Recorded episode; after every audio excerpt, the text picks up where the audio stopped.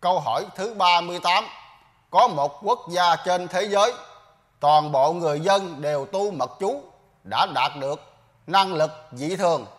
Thế nhưng họ không thể bảo vệ đất nước của mình trước sức mạnh quân sự và chính trị của con người.